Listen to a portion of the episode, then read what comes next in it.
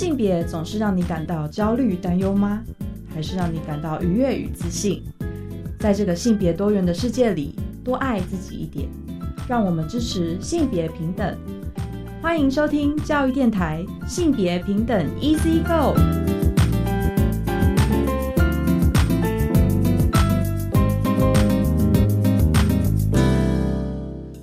收听教育电台性别平等 Easy Go，我是玛丽。不知道大家这礼拜过得好吗？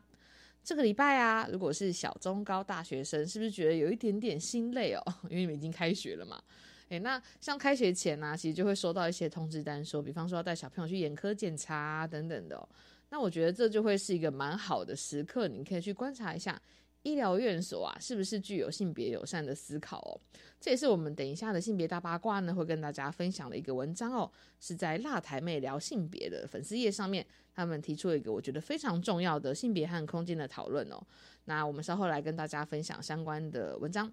那今天的性别慢慢聊呢，其实要聊的是关于生命书写这样子的一个性别的，我觉得算是实践哦。那或者是说性别生命故事的探索。那我们邀请到的是郑美丽老师。郑美丽老师其实在呃妇孕或者是在生命书写这样子的领域里面已经耕耘非常久的时间了。那稍后呢，再请美丽老师来跟大家分享她的相关经验。我们先进行性别大八卦。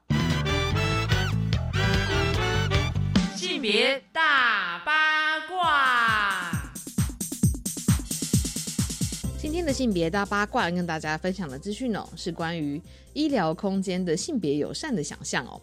那大家可能都会有去医院的经验嘛，不管是看各种科别哦。那在医院的就诊经验当中，会不会观察到一些跟性别相关的视角哦？其实真的也是蛮值得讨论的。所以，像我们今天聊的这篇文章呢，是在辣台妹聊性别哦，这是一个关于性别时事、多元性别观点的一个粉丝页。那他们常常会更新很多不一样的性别相关的新知哦。那蛮推荐大家可以在这个粉丝页上面呢去了解一些性别的讨论哦。那他们在这一周啊，其实就推出了一篇文章，是关于医疗院所的一些儿童复健科等待空间的性别思考。像这样的文章里面，他们其实谈到了几个蛮大的点哦，包含像是他们主要的场域呢是儿童复健科，所以你可以想象一下这样子的一个环境会有很多呃，你可能要去等候哦，就是你在候诊的时候等候区，那你可能会有一些在就诊的时候，包含像是你的资讯会不会被公开，像这样子的一个想象哦，或者是在陪同小朋友去，可能会是爸爸妈妈嘛，那如果说这个空间里面会不会有，就是比如说像妈妈，如果说她还有。呃，在哺乳的状况的话，那有没有一个友善的空间？所以在文章里面其实就蛮详细的去整理到一些思考的点哦。那像是这一种营造性别友善的医疗空间，其实在文章里面就提到，空间需要顾及到四个面向。第一个呢就是隐私性，第二个是安全性。第三个是便利性，第四个是舒适性哦。如果说这四个面向都可以关注到的话，其实我们就可以更加推进性别友善的可能性哦。那包含像是，我相信大家去医院就诊的时候，可能都会有个经验，像是在那个等候的时候，如果是在走廊，然后可能呃就会有治疗师跑过来跟你讲解说你的状况是怎么样。可是有一些时刻呢，像这样子的一个就是疾病的状况，或者是个人的健康状况的内容，也是属于个人隐私的一部分哦。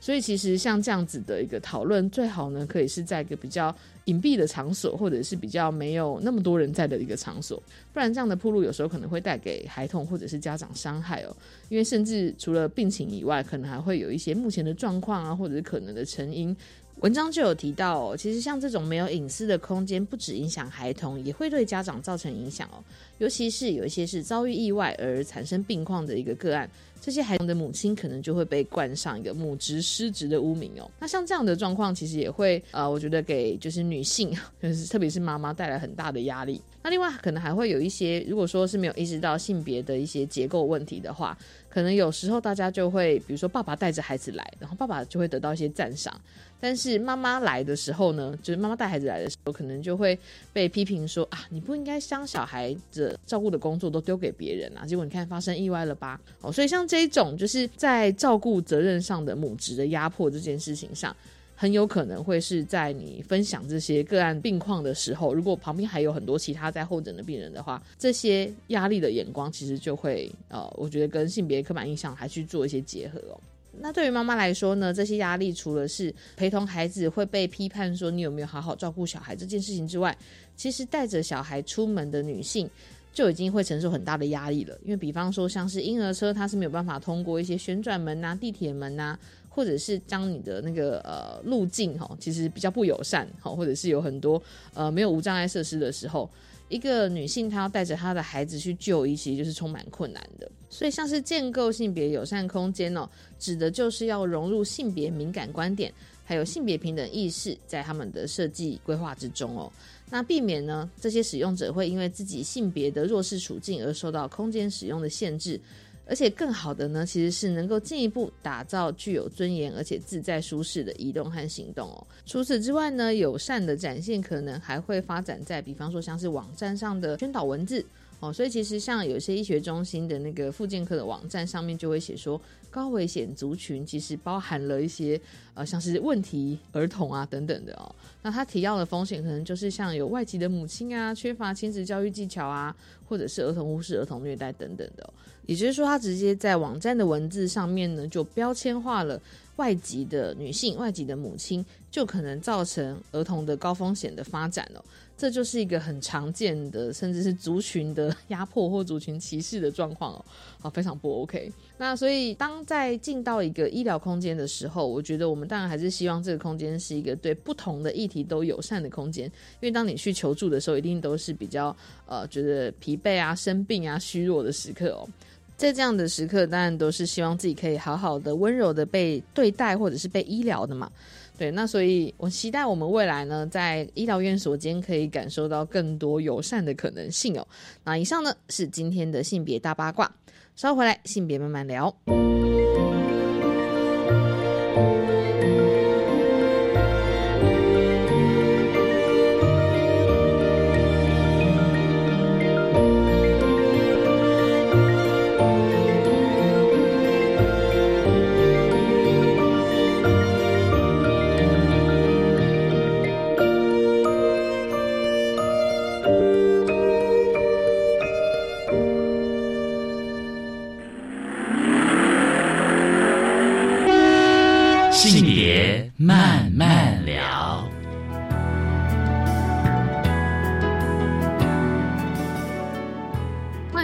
性别平等 Easy Go，我们现在进行的单元是性别慢慢聊。那今天呢，其实邀请到一位呃，我很喜欢的呃，应该算是写手吗？很喜欢的妇女运动界的前辈哦，郑美里老师来跟我们分享哦。其实美里老师一直在就是书写女性的经验，或者是在社大带生命书写班都有非常丰富的经验。那很开心今天可以跟梅老师一起来聊一聊哦，就是梅老师在带领大家探索自己生命故事的一些相关的不一样的故事哦。那请梅老师跟大家打个招呼吧。嗯，好，先跟玛丽说好，然后也跟各位听众朋友那个问候。呃，大家好，我是梅里郑梅里。呃，我跟梅老师认识其实是在我们做性别运动的时候，对，那当时候其实就已经觉得梅老师是人格特质上是一个非常温暖的人。然后其实也是在更多的时刻，是后来发现梅老师参与到一些生命书写相关的讨论，对，然后也蛮好奇，就是老师是怎么样开始这个领域的工作呢？哦，好哦，其实蛮喜欢跟大家聊这个主题的哈。呃，我在社区大学担任讲师，这样就是前前后后这样算起来，就差不多是呃将近二十三年。那今年那个全国社大也要庆祝那个。社大成立二十五年，那我大概是呃成立之后的第二年，呃就是加入的，所以嗯也算做蛮久的哈。那呃其实我一开始加入社区大学，呃算是嗯也有点玩票性质，因为当时我其实还在报社当编辑。然后，哦，一开始其实是就是我的亦师亦友，就是智慧郑智慧，呃，他受邀，嗯，他受邀到板桥社大开一个开一门叫做女性书写与阅读的课。智慧很喜欢找这些姐妹们、好朋友，这样大家一起，呃，做一些有有意义又有趣的事。所以他说：“哎，梅里，你要不要跟我一起去？”所以我们一开始是我们两个人合作开了一门这个呃女性书写与阅读。那所以我的社大历程哈，呃的开端其实还是延续的这个呃比较是妇女运动的这个脉络，那我大概是我自己大学毕业，就一九八九年的时候，我第一个工作就是到妇女新知基金会去编《妇女新知月刊》，所以我是杂志的杂志的主编这样子。那因为我们是艺人编辑，所以就是。就是我是编辑，但是就挂主编了。嗯，就大学刚毕业的时候，妇女新知呃是台湾妇运上面算是很重要的一个推手哈，所以我们在讲八零年代它是性别运动或妇女运动的一个火车头，呃，就是现在大家会回看这段历史，然后。呃，我自己有幸有这个缘分哈，就是到了新知边刊物，然后呃，在里面我们就做了很多好玩的事啊，组读书会啊，而且也是在这个复运的呃领域里面有一个叫意识启蒙团体，就是说我们会呃，就是复运的一个理念，就是说，哎，个人的事情不是个人的，就是很像女性女人有很多的痛苦，呃，或孤寂。或者说，因为很多的女性，因为呃，可能是因为在父系和父权的家庭里面，就受到这种重男轻女的痛苦啊，或者是因为进入到婚姻，就是呃，有一种生命阶段的一种呃被隔离啊，或者你要离开自己熟悉的环境，呃，进入到婚姻里面扮演完全不同的角色哈，然后又是是又是在一个父权的架构里面，所以女性其实有蛮多痛苦的，但是这些痛苦呃很。过去可能就会认为说这是你自己的问题，但是，呃，你自己适应不良，或者是你不够好哈，not good enough 这样子，呃，那可是，在复运的呃这种理解里面，就呃就会呃指出说，这不是个人的问题，这其实是一个结构性的呃对一个性别的一种打压，嗯，是一种呃父权呃体系的一种对女性的歧视，好，那那因为这样的一个。概念底下，那我们有一些人可能有去从事很多这个法律的改革。那我自己就是我自己感兴趣的，就比较是一些这种小团体哦，这种像读书会，可是是呃是成长团体，就是说从自己的生命经验去挖掘，然后我们去。讨论出来说，哎，你的经验跟我的经验，嗯，有一些什么相同的地方，有些什么不同的地方？那这些跟整个社会文化有什么差别呢？哦，有什么关联呢？哦，大概就是这样的一个一个一个呃，我自己的呃成长过程哦，就是在复运的这个启蒙的过程，呃，有参与到这样的一种呃。一边阅读，除了是读读书、看电影、讨论之外，其实不是一种学术性的读法，而是回到自己生命的一种呃，去理解，重新去理解自己是如何出生、如何长大。然后你遇到的事情怎么样谈恋爱，所有的一切和 你的美感方式，你你要不要烫头发等等，就是说都可以从性别的角度来重新看一次，就是所谓打开性别的眼睛吧，哈。好，那所以我其实是在进入社大的时候，我其实是带着一个，嗯，一方面是一个女性主义者的一种实践吧，那我也希望。一样就是哎，到了一个不同的场域，然后开始接触到更多人。那另一方面，我自己也是呃，算一个人类学的研究生的这种这样的一个嗯自我认同。嗯，那只是以前呢是 以前是要去做田野啊，要去采访别人。那在社大的课堂，等于是哇，我就很开心。呃，这么多不一样的人，不同年纪，呃，不同的这个很多的背景等等。那进入到这课堂，好像田野就是来到了我的教室这样。嗯，我们就在里面第一学期哈，第二学期其实是全部都是女性，因为女性书写与阅读嘛，大概就是这样做。我们就开始呃读一些文章，讨论写写东西啊，有很多的对话啊，大概是一个这样的一个一个开始。那过了大概两年，我又来到了那个。万华社大职，呃，有有他们找我去带一个写作课。那那时候我就在思考，嗯，还是要只限女性吗？那我自己就呃那个时候我就独立上课了哈，就智慧就没有跟我一起上。然后我就觉得，哎，如果有男性的话，他们的经验会有什么不同？嗯，所以后来我就把它编成是就是一个生命书写的课程，就是没有这个性别的，呃，没有说一定要女性。是，那果然，嗯，果然在那个课堂上就听到了呃不一样的经验。那那当然，我我们比较担为什么一定要有？为什么之前会有这种纯女性的团体？就是很多时候是呃有有男生在场的话，女生就变得很安静，或者说啊选班长说啊让那个男生当班长有没有？那可是哎，如果嗯，如果我们可以呃敏感到这一些性别的这种嗯，就是你有注意到这种呃这样的一个一个。文化的一种性别的对待的时候，那你可以有一些不一样嘛？那我觉得我 OK，所以我开了一个那个呃男女都可以参加的那个写作课，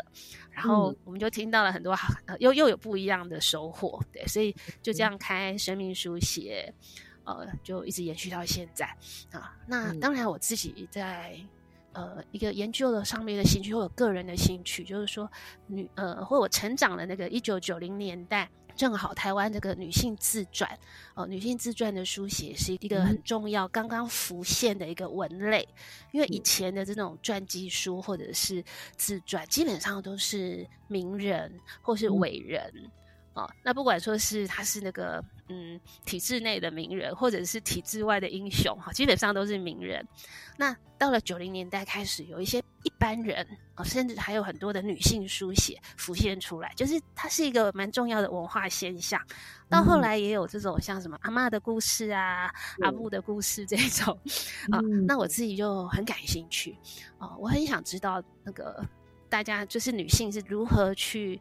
呃书写自己或诉说自己的这个生命经验。那因为以前。女性的生命经验，她就觉得说啊，没什么好讲的嘛，就是就带小孩啊，就是这个洗洗切切的这种平凡的家庭生活啊。那如果你是用带着某一种那个既有的啊所谓传记，一定要有怎样了不起的事件啊，重大的起伏的这个英雄的旅程嘛，对不对？如果你是带着这样的一个框架的话，那其实女性的。表面上看起来很平凡的这个，都都基本上常常都是在家家居生活中，或许你觉得她就没什么故事啊。可是如果我们从性别的角度来看，我们会发现，就是你要用一种不同的理解哦，就是进入到哎，你可以说进入到女性的生命经验里面，里面是有很多动人的呃动人的这种。呃，你可以说也也也是有起伏，只是它不是那一种英雄的旅程，是不一样的旅程。嗯，对。那呃，甚至是他女性也有很多的差异哦，所以我觉得对我自己来讲，我觉得在生命故事或在性别的呃这个关怀里面，其实是融合在一起。所以在社大带写作课这样子也蛮多年哈，嗯嗯，或是做生命教育蛮多年，大概都是用一个。有一个这样的初衷，嗯，我会蛮好奇，因为像老师让我讲到说，女性的生命书写的这样子的一个记录方式，是由自己讲自己的故事吗？还是其实他在实践起来的时候，因为其实像那种名人传记，可能都是比如说作者或者是记者来采访，然后写了一个人的故事，对。但这种女性书写或者说生命书写的话，是会由这个学员或是当事人写自己的故事，这样。其实有时候自己写，哎。就是特别，我们可能又不一定是作家，或者是有很多机会可以写的人，呃，那我怎么自己去自言自语呢？就所以，呃，我记得有一本书里面，他们一个一本法国的一个呃一本书里面。里面有一个平凡的妈妈，那她一个劳工运动的知识分子的儿子访问她，然后写成了这个女工我母亲的一生之类的。哈，有一本很我觉得很棒的书。那里面那个妈妈就有提到，因为她儿子就一直要采访她，就一直叫她讲故事。她说，她就说你饶了我吧，我哪有什么故事好讲。觉得很有趣哈，因为他妈妈很爱他，所以为了帮助他儿子，他就接受他的访问嘛。可是他觉得自己真的没什么故事，可是他儿子又一直在逼问他。好，然后他就说：“我又不是像那个那个什么西蒙波娃那种名女人，什么事情都可以拿出来写。”对，所以回到刚刚玛丽问我说：“哎，那这个女性的生命故事是要，或者说生命故事要自己写吗，还是什么？”嗯，我觉得，嗯，有。有很多的可能性哈，一个我自己有，嗯，在社大可能带写作课，那呃，其实门槛也很低哈，可是可能基本上如果是写作课的话，就是我是想要设定在一个大概是国中的这个读写的阶能力这样子，哦是，嗯嗯，大概我还是稍，我是在学员的那个我有设了一个这样子，就是国中程度的这个读写能力，那但是我。也带了一些乐龄的团体的班级哈，就是呃说说生命故事，所以生命故事可以写，生命故事也可以用说的。嗯，有时候我也我我记得我带乐龄班的时候，那个时候我就太被他们的故事感动，我常常一边上课就一边随手的做笔记，嗯，然。后所以我们还办过一些展览，呃，这些阿公阿妈的生命故事，还办过了记忆的盒子、物与情的展览，然后还办过生命的风铃，哦，就是还用故事来做做过一些展出，嗯，我曾经有一个阿妈，她是文盲。嗯，那个时候他年纪也大概十年前哈，十年前大概七十七岁左右。那他是真的没有读过书，可是他非常会讲故事。嗯，他就讲到自己那个嗯怀孕生小孩之后，还是他没有什么吃什么麻油鸡还是什么那种补身体哈，就是产后没有，因为家境不好嘛，他们就是吃那个老菜脯哦，然后就用老菜脯来那个这个。怀孕了，就是生产后的这个补那个滋滋补。那哎，他很壮哦，而且他还做那个建筑工等等。那他非常会说故事，所以我觉得生命故事可以说可以写。那如果自己来写自己的生命故事，那当然是也也也非常好。所以像之前有过一个外省台湾人协会，那里面的一个那个理事吧，他就觉得说，哎，他妈妈。那时候年纪也蛮大，那他觉得如果能够让妈妈，妈妈他妈妈是识字的哈，如果他妈妈能够来把自己的故事写出来，那个一定是很不错。而且他觉得让那个妈妈自己来写，呃，就是会有不同的感觉，跟受采访会不一样。所以我们当时就做了一个蒲公英的女性写作班，嗯，那那个就是主要是这个外省移民台湾的，或者是第一代或第二代的女性的这个生命书写啊，所以。自己写跟接受访问，我觉得都可以哈。那如果是受访问的话，他就多又是就是说书写，就是帮忙做记录的这个人，他就要有更多的同理心啊、敏感度，能够接得住啊这个我们受访者嗯的经验。那如果是自己写的话，其实我很感兴趣的主题说啊，就是任我想说这个所谓的生命书写或者传记或自传，是你如何去。嗯，选择或者每个人的记忆的方式也不太一样，然后诉说的方式也不太一样，那这些都非常有趣。哦，这就是为什么我很对这个生命书写啊，就是很着迷。就是你会看到每个人记得的，或者他不记得的，我就忘掉的，有时候忘掉的或空白，里面也有很多的含义。哦，所以就非常好玩。刚刚听美丽就是介绍了几段哦，我觉得算是带出。生命书写这件事情，就是真的可以打动人的那种感觉。因为像刚刚那种故事的，我仿佛就可以想象啊，如果说我眼前真的坐着这样子的一个就是阿姨，她可能嗯娓娓道来的这样子的一个感动的感觉。那我们在下个段落呢，在前面去跟大家分享哦，就是这生命书写课除了在社大的一些相关的尝试之外，有没有应用到一些其他的计划上面啊？那我们先休息一下。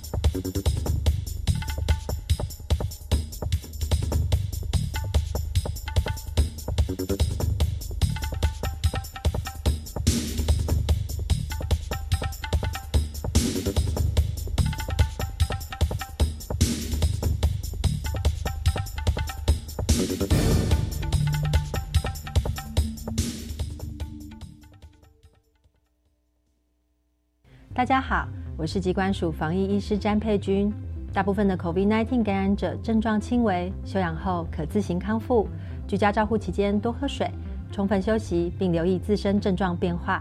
如果出现喘或呼吸困难等警示症状，请立即联系一一九或依卫生局指示，以防疫车队同住亲友接送或自行前往就医，保护彼此。疫苗打三剂，一起做防疫。有政府，请安心。以上广告由行政院与机关署提供。哎吼，萨利嘎嘎马布隆，嘎古吉吉哈，我是阿美族几贺。加巴加巴马布拉迪查奇阿勒，大家好，我是台湾族的小蔡。每天中午的时间，你们都做些什么事呢？嘎拉好干，你们按干么哈吉啦？给大家一个最棒的娱乐，那就是每个礼拜一到礼拜五中午的一点到两点，有你的好朋友台湾族的小蔡、阿美族的几贺联合为你所服务的有缘来相会，要准时收听哦，等你哦。我觉得到海外游学最怕消费纠纷，或是在国外发生紧急危难时求助无门。不必担心，最新的海外旅游学习定型化契约，应记载及不得记载事项及定型化契约范本都有详细规范。我们来看看如何要求业者参照新规定签约，保障权益。在哪里查看呢？在教育部海外留游学资讯万花筒网站可以下载哦。以上广告是由教育部提供。我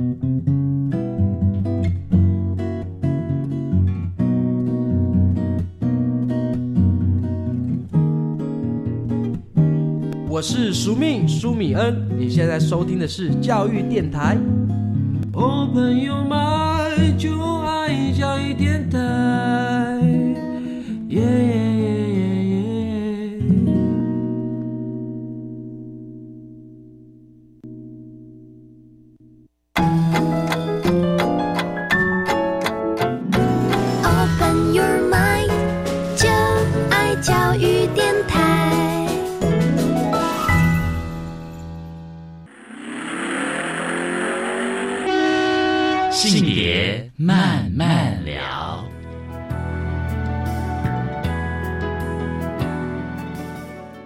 再回到性别慢慢聊。上个段落呢，梅老师跟我们介绍，就是像是梅老师过去参与妇运的经验，还有怎么样从像是妇女心知的编辑的角色转换到开始进入生命书写这样子的一个，我觉得算是呃蛮不一样。哎，应该说。也蛮一样的，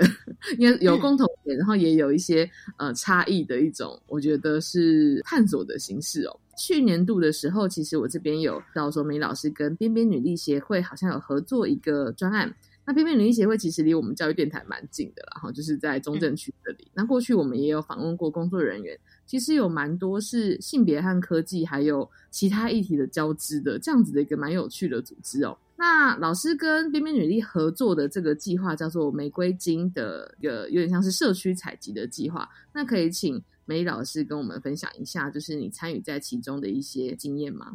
好的，嗯，去年的这个计划，我觉得当它出现在我身边的生命中的时候，我真的是很开心，因为这个计划，呃，有有几个原因，为什么我很高兴？一个是。我们要做一个社区的这个，算是比较是年长女性的这个生命故事的采访或采集。但是当时这个边边女力找我聊的时候，其实我们就在谈说到底要怎么做。那边边女力在这个中正区这一带，其实也已经耕耘了一段时间。因为可能因为协会也在那里很近哈，然后就是怎么样能够在地，然后又又跟性别有关，呃，所以有这样一个计划，我就觉得说我能够贡献所长。但是，嗯，有一个困难就是我现在的时间状态哈，呃，有点没办法说真的进入到去写作的状态，因为其实写作要真的需要花蛮多的心力哈，要要静下心来。那呃，另外我有一个想法，就是我很希望能够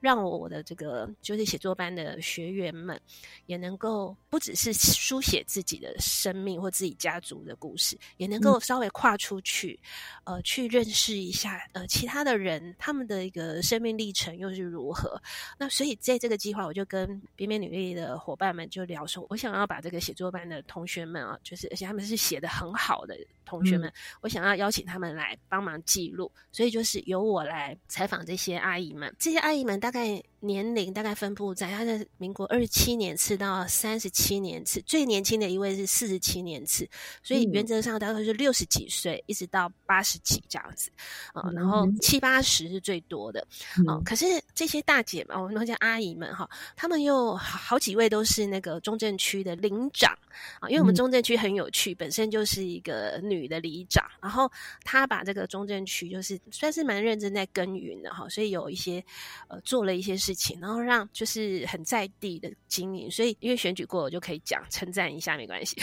好，然后呃这些女性呢，就是受访者有好几位都是这个区里面的领长，那他们年纪尽管蛮大了哈，可是。我觉得还有一些特色，就他们都蛮有一种服务的热忱。那这种服务的热忱又不只是比较不是那个头脑型的，他们就是从好像身边啊，就是一种乐于助人的这样的一种特质。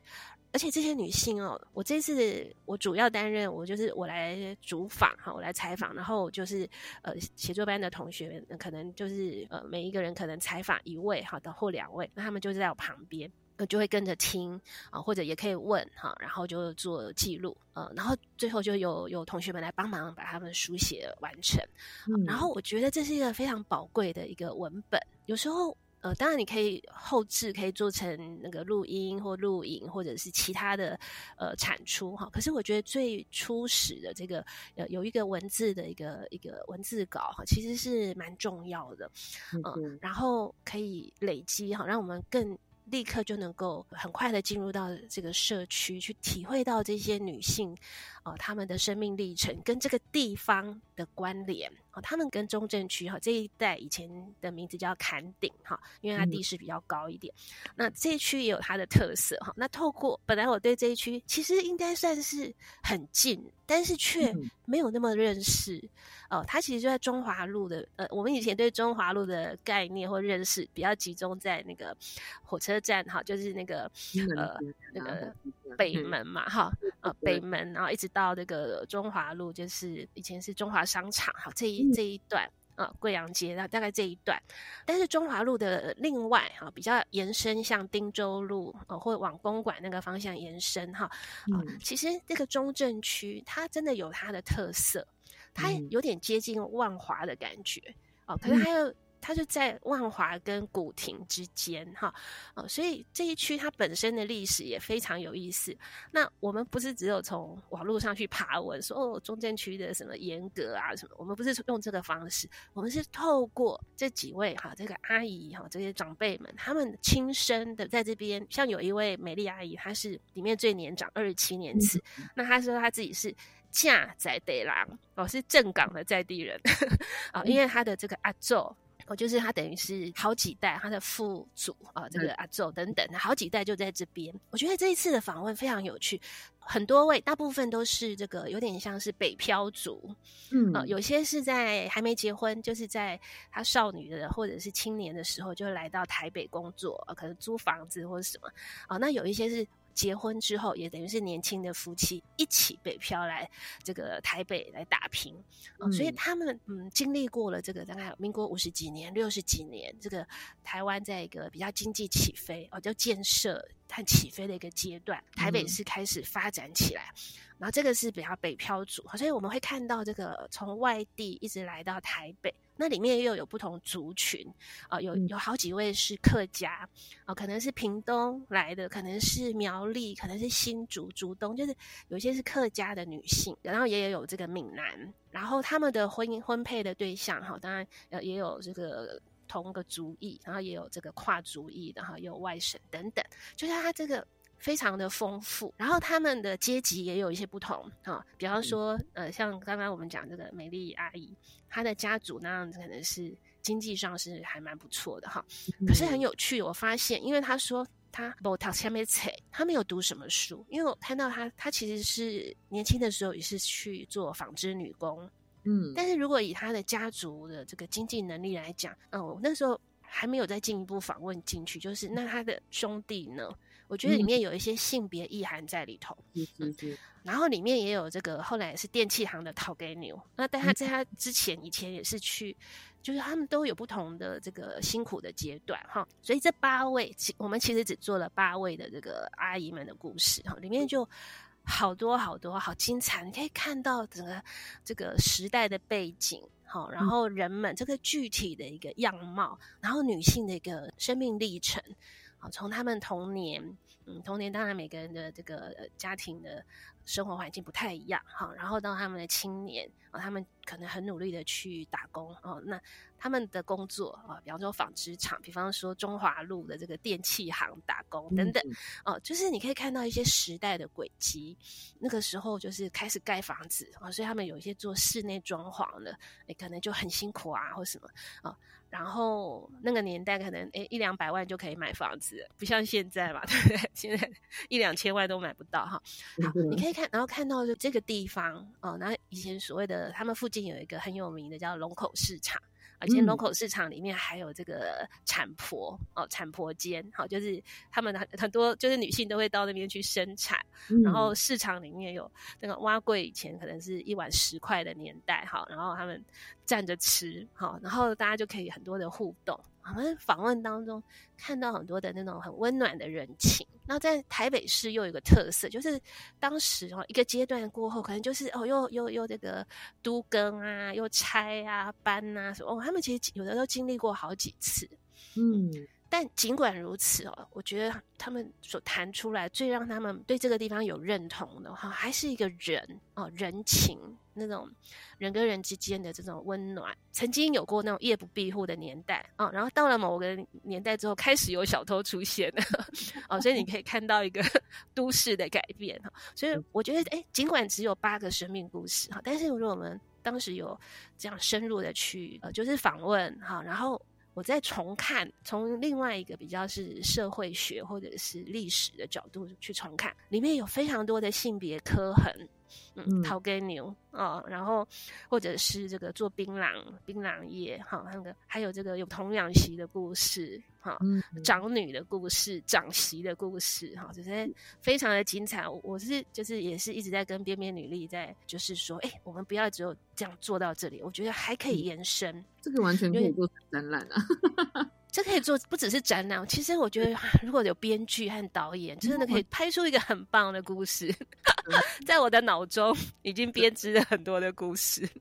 嗯，这个我我们在就是听到，比如说像刚刚梅老师说的，因为其实像呃，大家可能都会想象着，在就是自己家里面，如果说你自己家里面的长辈会有生命故事的话，你就可以想象，其实每一家每一户，或者是每一个人都会有故事。那可是我们过去在一些，比方说像社区的故事啊，或者是社区走读的时候，我觉得更常听见的会是社区里面，比方说如果是开店，可能都是老板的故事，比较不会有太太的故事。对，所以像这种就是真的去听见，呃，就是在地的以一个区域，或者是以你亲近的人，那这些女性的生命经验有没有机会被听见、被看见？就真的是可以透过像这样子，呃，就是比如说采访计划，或者是生命书写的形态。有机会去挖掘，我觉得另外还有一点很重要的是，让就是这一些阿姨们知道自己的生命的故事其实是很丰富，然后也很有很有重量，也很有感染力的。真的是，因为我觉得这些女性们哈，就是这些前辈女性们，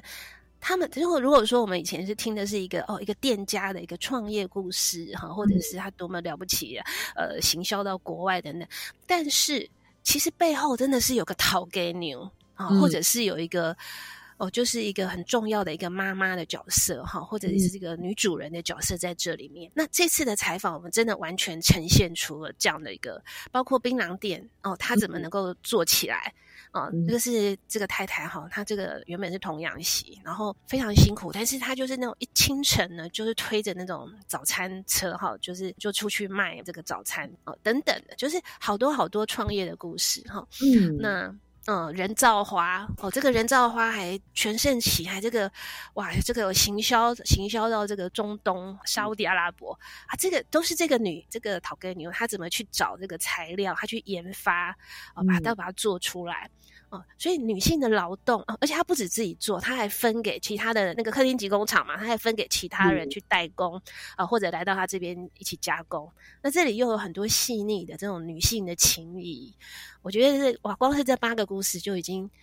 嗯，有好多好多那个细致的情感，还有那个时代的轨迹、性别都在里面，真的是很精彩。觉得，我觉得就是其实真的蛮期待，我们在未来说不定也可以跟里面女一的伙伴一起来继续分享看看，就是这个案子可能有没有其他后续延伸，像梅老师刚说的一样哦，嗯，可以让这些故事被更多人听见哦。那我们在下个段落呢，再邀请梅老师来跟我们分享一下哦，就是像不管是进行生命书写班，或者是有些采访计划，那梅老师其实还有其他就是不同的在接触呃，就是重要的女性议题的一些工作。那我们先休息一下。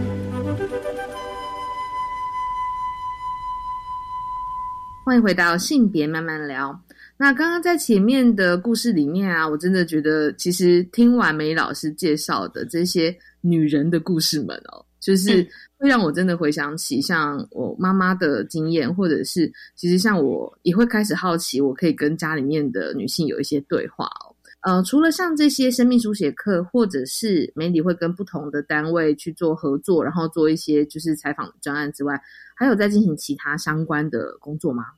因为我是这个打工打工族，所以如果人家找我，就会很乐意的去做。好，呃，其实跟这个边边女力的玫瑰金计划有一点延续性的，应该说它的前身哈，有点它有可能有很多的那个来源啊哈。但是其中一个，我觉得可以回回溯到这个呃女书店曾经做过的一本书哈，叫《女人积痕》。那这本书是二零零六年出版哈，它呃。到目前为止，《女人机痕》一共有出了四册了哈，呃，从二零零六一直到现在哈。那第一本是由女书店出版，第二本呃之后又有不同的出版社哈啊，其实女人真的是。不够有钱哈，如果有钱的话，我们就可以同一个都在女书店一直出就好了。但是因为这个还是回归到 Virginia Woolf 讲的哈，还是需要有点钱哈。好，那二零零六年刚好那一年，嗯，那一年我也是在女书就是做出版，呃，所以我有参与到这个计划。那女人积痕等于是一开始就是智慧女书店的这个创办者之一，她其实上从碧落下黄泉，可以从去考掘哈，去想要留下女性的。呃，历史上的或者是空间上、地理上的哈，女人的这个身影或足迹哈，所以女人基痕就是从地理上面来想要留下这个女女性的故事哈，女人的呃，女人到底有都在哪里呢？哈，那呃，女人基痕就是以台湾啊，在台湾一些历史上的重要的女性哈，呃，或者是呃。能够能够有代表性的啊，或者开创性、开拓性的这种呃女性的生命足迹，哈，所以每一本我们大概采访了可能十多位，哈，或者是啊八到十十几位的这样的一个故事，呃，像第一册啊，那所谓的这个女性跟地方的连接，哈，比方说啊，这个所谓女人的历史，不是只有光荣的才叫历史，哈，痛苦的、受苦的历史也是历史。例如第一册，我们就有这个花莲那边的一个呃慰安妇所啊，这个在日治时时期哈，在战争的阶段，曾经有很多慰安妇嘛。那其实就是日本、韩国、东南亚这些哈，都曾经曾经有慰安妇的这个痛苦的历史。那在这个花莲，应该是秀林乡吧哈，也有一个慰安妇的山洞，所以那边也是也有我们也有去做了访问。那另外智慧也有重新去诠释哈。好像是大甲那边的一个贞节牌坊，那当然哦，以前如果从父权的角度，那个贞节牌坊就是哦，就是说哇，这个女人这个多么的有节义呀，哈，然后那个丈夫死了还是这样坚贞不移，什么都是从这样的角度去看。但事实上，女人会是怎么样去看待呃自己？她会她是怎样做这样的一个决定呢？啊，她完全是一个被压迫者吗？还是她也有她？不同的 strategy 呢，哈，所以我觉得智慧它等于是用新的角度啊，去去呃，你要非常的同理，然后去揣想哈，去研究啊，所以好，这也是哈，那或者是像这个，包括几个妇运的一个重要重要的机构哈，或者妇女。这个参政的历史哈等等，好，那今年今年我们出了算是第四本哈，呃，这一次我也有参与哈，这一次我参与我就是呃负责，我就是写的是这个文蒙楼啊，这个文蒙楼是在台湾算是也是一个很重要的一个历史哈，它在富呃对文蒙楼就是有这个工昌啊工昌抗争的一个重要的据点，那当然更早期哈，它就是一个工昌馆，嗯，那嗯工昌这个议题也。会挑起哈，就是娼公娼或所谓娼妓的议题，它会挑起很多很敏感的神经和阶级的呃阶级的一种，你愿不愿意去看见这个阶级？好，还有这个在女性身上的这个具体的压迫啊，或者是说，呃，我觉得记得在这个公娼的这个。呃，要废除公娼或者是反废除，哈，这个两派哈可能都认为自己是这个人道主义，哈，是很关怀这个女性的哈，可是却这个争执不下啊，甚至造成了妇运啊，妇运很多很多不同团体的这个决裂啊，或者那当然现在可能又有已经又过了很多年了嘛，哈，所以这个在一九九七九八年那个时候的这个议题，然后延烧哈，就是到后来这个文蒙楼。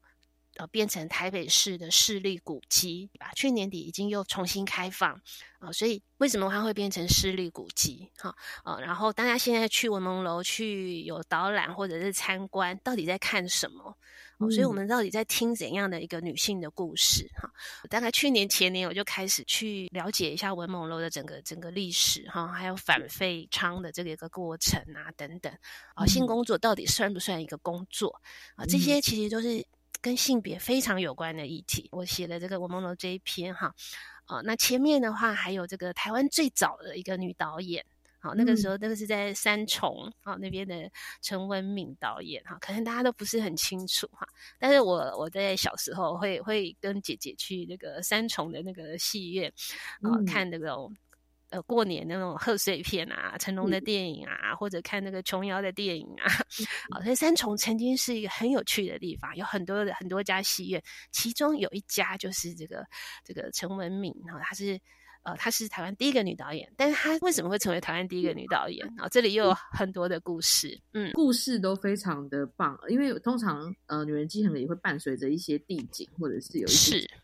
对，然后。我们以前就是有时候在去某个地方玩的时候，我就会想到说啊，我好像在女人机盒里面看到，比如说像是那个贞节牌坊，就会有一些思考。对，然后像梅里介绍的那个文梦楼，也是我之前是有去参访过。然后当时候听着日日村的工作人员跟我们介绍这个故事，你会知道这一小间一小间的隔间里面，其实真的有好多好多不同的女性曾曾经在这边有。就是有点像驻足过的身影，还有这些生命经验，其实曾经是很被打压的。然后我那时候就觉得，出去旅行啊，如果我说我景点跟就是女人经很有重复的话，我都会带着，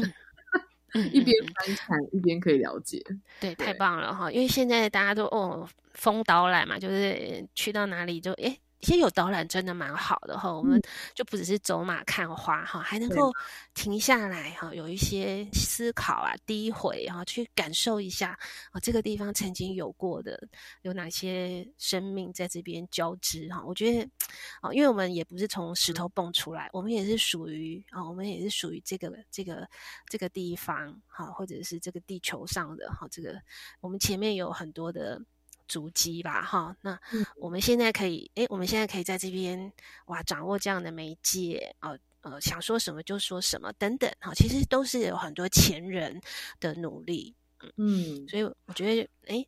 能够去看一看不同时代哈，不同地方呃的这个前辈哈，那个女性的前辈哈等等，他们的奋斗，我觉得会给我们很大的力量。对啊，那今天真的是很谢谢美丽哦，就是来帮我们介绍。我觉得不管是从生命书写班的一些分享，因为其实像生命书写，感觉就可以从探索自己开始，然后你也可以慢慢的去探索，像是对你来说很重要的亲人哦。然后我觉得这些都是一种蛮好的练习。对，那是呃，在像是边边跟边边合作的这个女性生命经验的访谈里面，我觉得也是更让我们看见社区里面有很多或者说中高龄的女性的生命故事。其实可能都从来没有被听过，这就是他们人生的一个环节，这样子。我我再讲一句，对我讲一句，就是说，我们会写字的女生，如果假设我们是所谓的知识女性好了，我们可以运用我们的能力去帮助，呃，帮助一些她可能不一定能够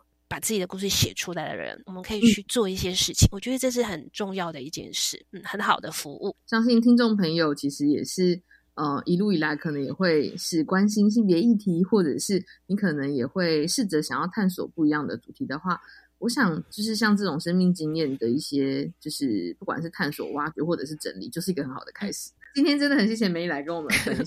谢谢玛丽，谢谢大家，那也谢谢大家收听今天的节目，拜拜，拜拜。